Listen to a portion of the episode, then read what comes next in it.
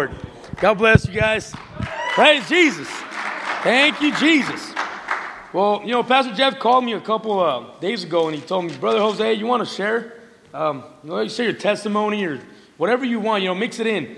So I'm going to give you guys a little bit of my testimonies. I know a lot of you see me around praising the Lord at work, see me around praising God here at church, and you guys see me happy and joyful all the time. You know, and uh, I keep this joy because of Jesus Christ, because He lives in me. There's a fire in me that I can't extinguish. I just can't. It's living inside of me, and I feel it every day. Every day I wake up, I can feel the Lord in me. Every day I go to work, I feel the Lord in me. Every day I'm standing somewhere, I just feel the Lord. He's in me, and He's real. You know, so I'm gonna I'm gonna share my a little bit of my testimony. I'm gonna go to share another script, some scriptures with you guys today. But before I start, I'm gonna go into prayer with, to the Lord. Dear Heavenly Father, I thank you, Lord, for the opportunity that you give me, Father, to speak, Father God. Father, I ask, Lord, that you be the one that speaks through me, O Lord. Father, I put a stop to anything that tries to come against this message, Father God, against my testimony right now, Father. And I cast it out in Jesus' name. Father, I thank you, Lord, for the opportunity that you give me, Father God, to live for you, O Lord. And I just thank you for everything you've done in my life. In Jesus' name, amen. amen. so, my story, brothers and sisters, I'm not even going to try to read my uh, from where I have it. I'm just going to do it by memory. Because I, I know it's, it's, it's more of an anointing when you just memorize things. So, my story starts at 10 years old. I came over here when I was five years old to the United States. My parents uh, were not born here. I wasn't born here. I was born in Mexico. I came over here at five years old. You know, I got my green card, got everything. My parents got me everything. You know, I, am legal and everything. They got me legal. So at 10 years old, something really bad happened to me. You know, uh, something that I know some of you might be seeing here, probably happened to you too. But I ended up getting molested as a, sexually molested as a 10 year old by somebody I really loved, somebody that I thought would protect me. You know, um, it was a close relative of mine, right? And um, from there on, my life started going downwards even more. At 10 years old, when you experience something like this, a lot of you, if you haven't been through this, some of you might have, you guys don't know the pain a 10 year old feels, the suffering that he goes through the nightmares that he gets. So I went through nightmares, pain, suffering. I kept trying to seek something that can help me out. Something that can fill that void, that anger that I felt towards that person. Something that can just kill it off.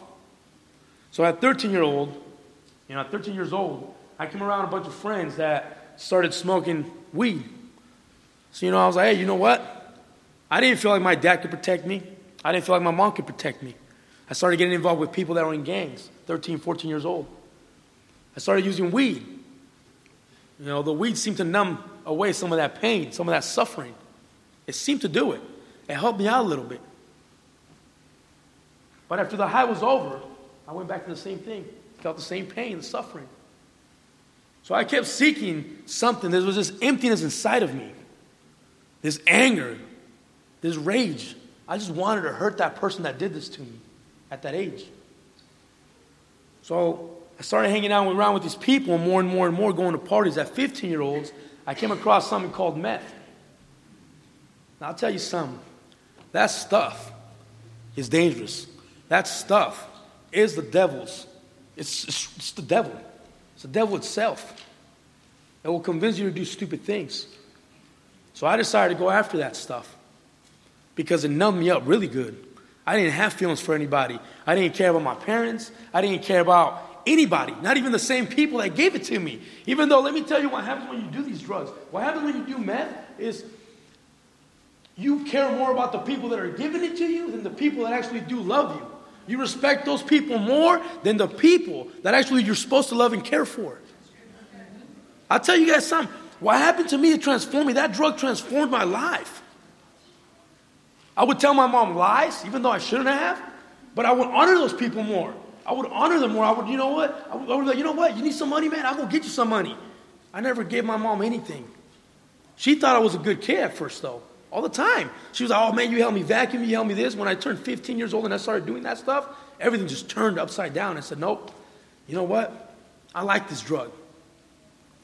After a while, when I hit 16 years old, I started doing crime. I started going, you know, burglarizing places with friends.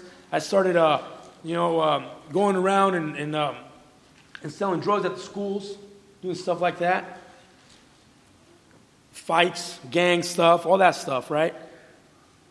But at 17 years old, somebody invited me to church. And you know what? I'm thankful to this day that that person actually still in my life. And, and it was my wife's mother, the one that invited me to church at 17 years old. She told me, you know what? I know someone that can help you. I know someone that can heal you. You should come to church. You want to date my daughter? Let's go to church. right? I was like, all right. Oh, Pastor White and I was a liar, liar, pants on fire, Pastor White. I was one of those. I was a liar, liar, pants on fire. I was one of those guys. So I started coming to church. It was a Spanish service next door. Well, actually, we didn't have this building yet, so church was on next door in the next building. And I was coming to Spanish service. And I started going in and out and out of church, right? I wasn't coming to church because I wanted to go to church. I just wanted to be next to my girl. I want to see how many guys are trying to hit on her. So I started going to church because of my, of my girl, right? I was like, you know what? I need to go take care of her. I need to watch over her, make sure no one else is trying to get at her. So I started going to church because of that. That was the reason I went to church. It wasn't because of the Lord. But my addiction was still there and it kept getting worse and worse and worse. Me and my friends went through armed robberies. We went through, uh, you know, sales. We would, we would, uh, we went to manufacturing, all that nasty meth, all that stuff. We went through all of that. And it started getting worse and worse. I started getting involved. The cops started arresting me. You know, I started getting more trouble. Ended up in jail, I think like 30, 40 times. County jail, got back out, went back in, got back out, went back in. I had like six or seven felonies. I believe around there, they got dropped down to three of them. Well, the thing is, you know, this, this, my mother's wife had told me about this God, and I was tired of this drug. It was getting worse and worse and worse. This drug would get so bad that I started losing everything. Everything, see, when you do drugs, everything starts very, very good and wonderful. You start climbing up the ladder, you're like, yeah, this is getting good. I had the money, I had cars. I remember when I was a 18 year old, I was driving a, a 04 Chevy Silverado. A little 18 year old driving a 04 Chevy Silverado. Wow. a brand new truck. And I was doing it. I was like, yeah, I have it all. But inside of me, there was still something hurting me. Inside of me, there was still this pain inside of me that I couldn't get over. So finally, I got arrested. I kept getting arrested, and my girl finally got on me about it too and told me, look, you need to stop this. You're going to lose me. You're going to lose everything you have. So as a pastor was preaching next door, it was uh, one of our Spanish pastors next door. He was preaching and he did the altar call. The next day had a court. You know what? I started praying to God and I was like, you know what? If you're real, show me who you are. I want to get to know you because I want to know who you are if you're real. I'm tired of suffering. I'm tired of this drugs taking control of my life. I'm just tired of it, Lord. If you're real, show me something. As soon as I was done praying, guys, I felt this the goosebumps. I call them the God bumps. But you felt the chills all way from the top of my head to the bottom of my toes. Just, whoa, what is this? And I, and I told my girls, like, hey, honey, some, I think God's calling me up there. You better go. So I walked all the way up to the altar, got on my knees, and started crying and asking him, Lord, whatever you have to do, whatever you must do, I don't care if you have to put me in jail, in prison, I don't care what you have to do. Whatever it takes for you, for me to just stop doing drugs, please do it. I want you to do it, Lord. The pastor came by, prayed for me. I felt like something warm was all over me. Like, whoa, this is this is crazy. I never thought it was real. I used to curse God. I used to do all that stuff. He's like, yeah, right. This God is fake. All this stuff, right? So finally, the next day, I went to court. I already knew I was going to get sentenced because I had I had I think like eight felonies and 25 misdemeanors on me, and I was out on bail. So finally, I took my wallet out, my cell phone out. I gave it to my girlfriend. I was like, honey, I gotta go. What do you mean you're not going over? They're not going to take you. Oh yes, they are. They're going to take me right now. So I gave her my phone, I gave her my wallet. As soon as I walked in there, they called my name up. The judge was like, What are you doing out here already? You're supposed to be in jail. What are you, what are you doing? Well, I bailed out, Your Honor. No, no, your bail is supposed to be like a 100000 or something like that. I'm like, Oops. so they put me back in handcuffs, took me to jail, right? I started praising God when I was in jail. See, I don't know if, any, if you've been in jail, but when you're in jail and you don't have a cellie and you don't have anybody to talk to, you start talking to God, Oh, he will answer you. He will respond to you. He will show you who he is. You see, when I was there was I was sitting in county jail, right? And I was cradled up, crying, and I was like, Lord, you know, I'm tired of this heart of mine. Change it, please. I need you to change my heart, Lord. I don't know what to do anymore. I'm tired of this life. I still have these, these kind of evil thoughts. I still suffer with this. I still suffer with that. But I need you to do something. So at 2.30 3 o'clock. I know it was 2.30, 3 o'clock because it used to be the pill call.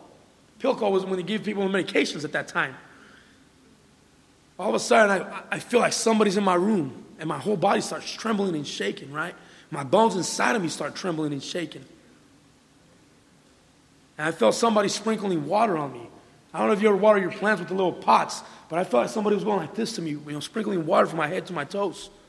And I was like, whoa, what's going on? But I was scared inside of me. I was like, Lord, help me, what's going on? Help me, please. My bones inside me were trembling. I was able to open up my eyes a little tiny bit to where I saw this bright light that it's just too bright for my eyes to be opened.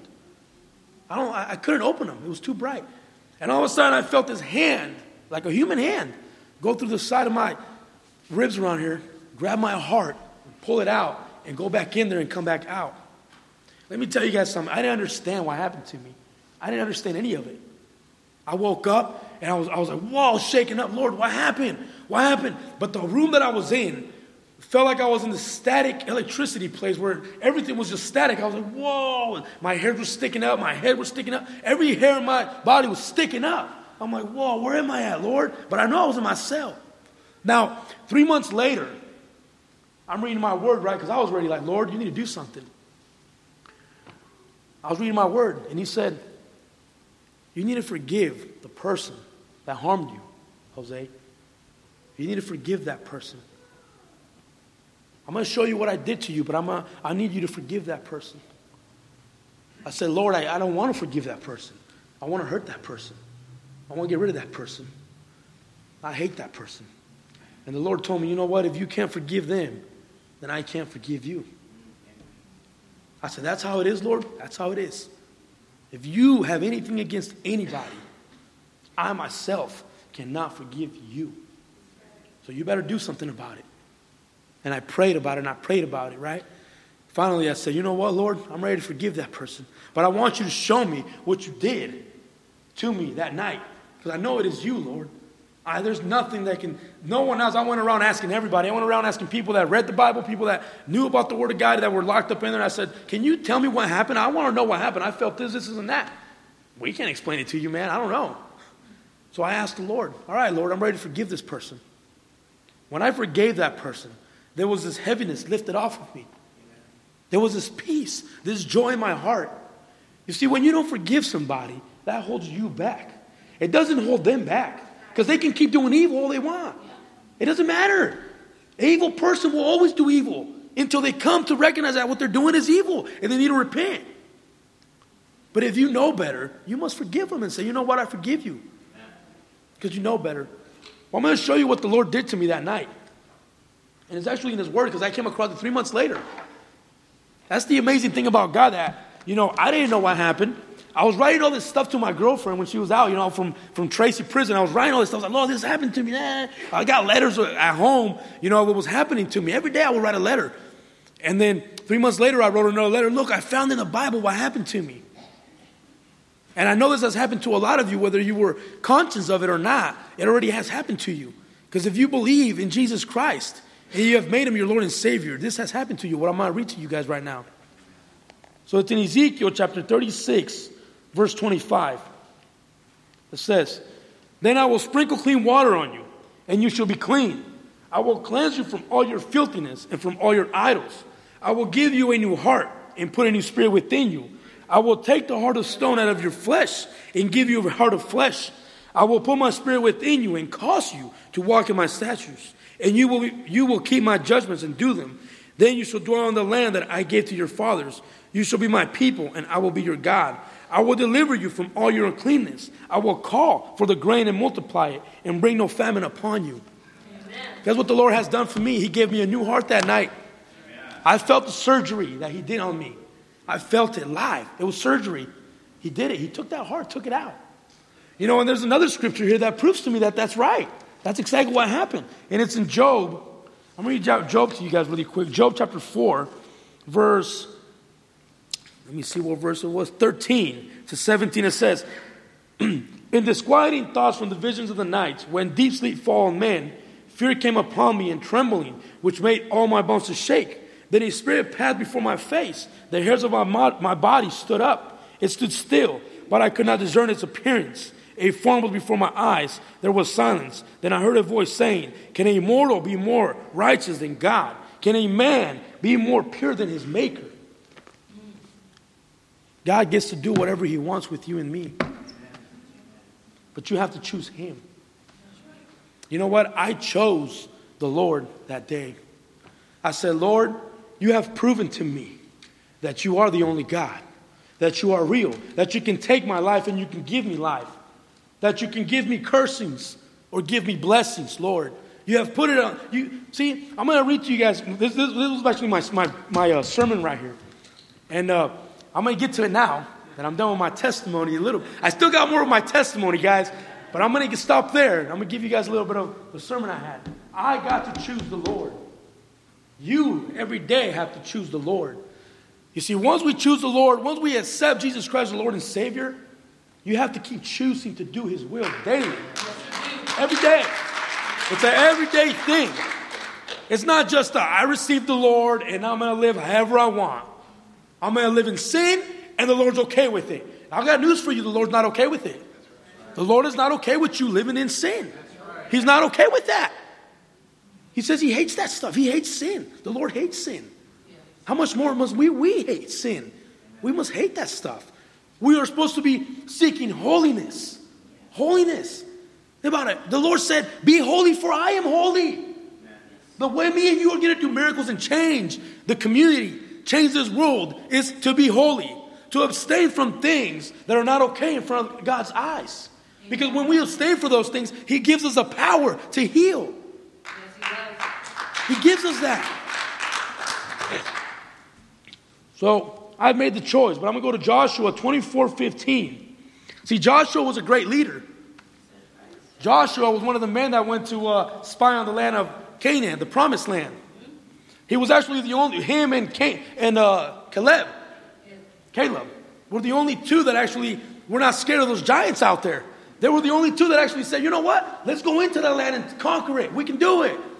The other 10 were like, no, no, we're not going in there. They're too big for us. We're going we're gonna get destroyed.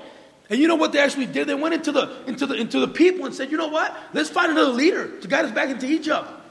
I don't want a leader that's going to guide me back into sin. Right. That's not the kind of leader I want. I want the kind of leader that's going to guide me to heaven. Right. That's going to guide me the right way. That's the kind of leader I want. So Joshua was this leader. You see, and he got all these guys, all the leaders of the tribes of Israel, into Where's this place? Shechem. Was it Shechem, Pastor White? Shechem? Shechem. Well, this is the place where. no, well, it was where he where, where he uh, where he got them together before they went into the Canaan land. I think it was Shechem. Shechem. Shechem. Thank you very much. I have a hard time pronouncing things. Praise the Lord. So it was Shechem. So he got them all together, and this is what he told them, right?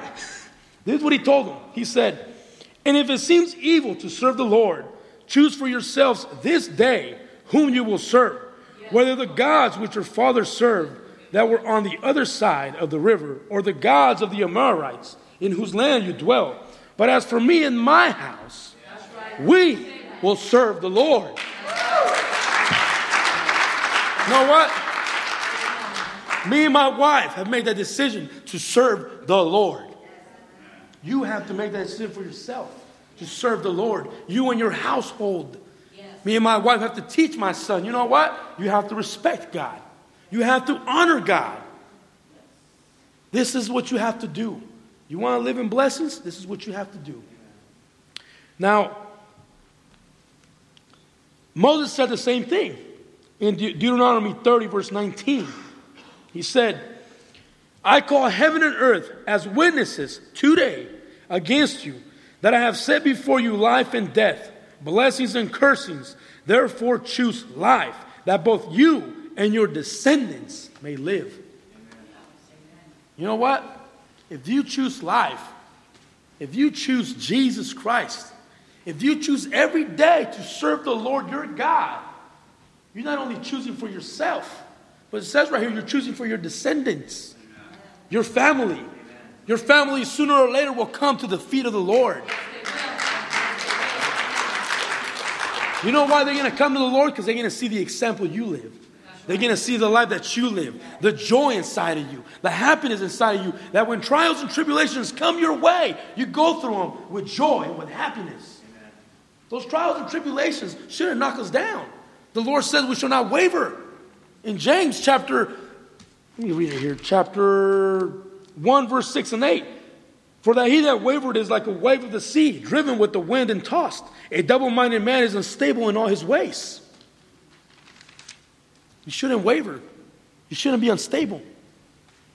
You should be focused on what you, on your goal, and your goal should be Jesus Christ. Your goal should be to please Him at all times, not please yourself. That's right. You see, the gods that these people were already delivered, they were done with war. Joshua, the Israelites were done with war. But Joshua saw that his, the people were going after other gods the gods of materialism, the gods of idolatry, the gods of lust. I'm telling you, this is real today. It's happening today. Here in Woodland, California, it's happening. All over the world, it's happening. People know about Jesus, but they choose to serve these other gods. Money, easy money. Let me go make some easy money. Even though you know it's illegal and you still want to go do it because it's easy money pleasure, all these things, envy, hatred. These are all the gods that these people started serving. I don't know about you guys, but I don't want to serve those gods. I don't want to serve the gods of lust, the gods of, I don't want, I want to serve my Lord, God, the one that gives me a mind of peace, of joy, of happiness. That's the God I want to serve. The God that keeps me happy no matter what. If the whole world ends up falling apart, I'm going to stay stable and say, Lord, praise you, Jesus. Praise you, Jesus. I'm, I'm going to stay firm on Him.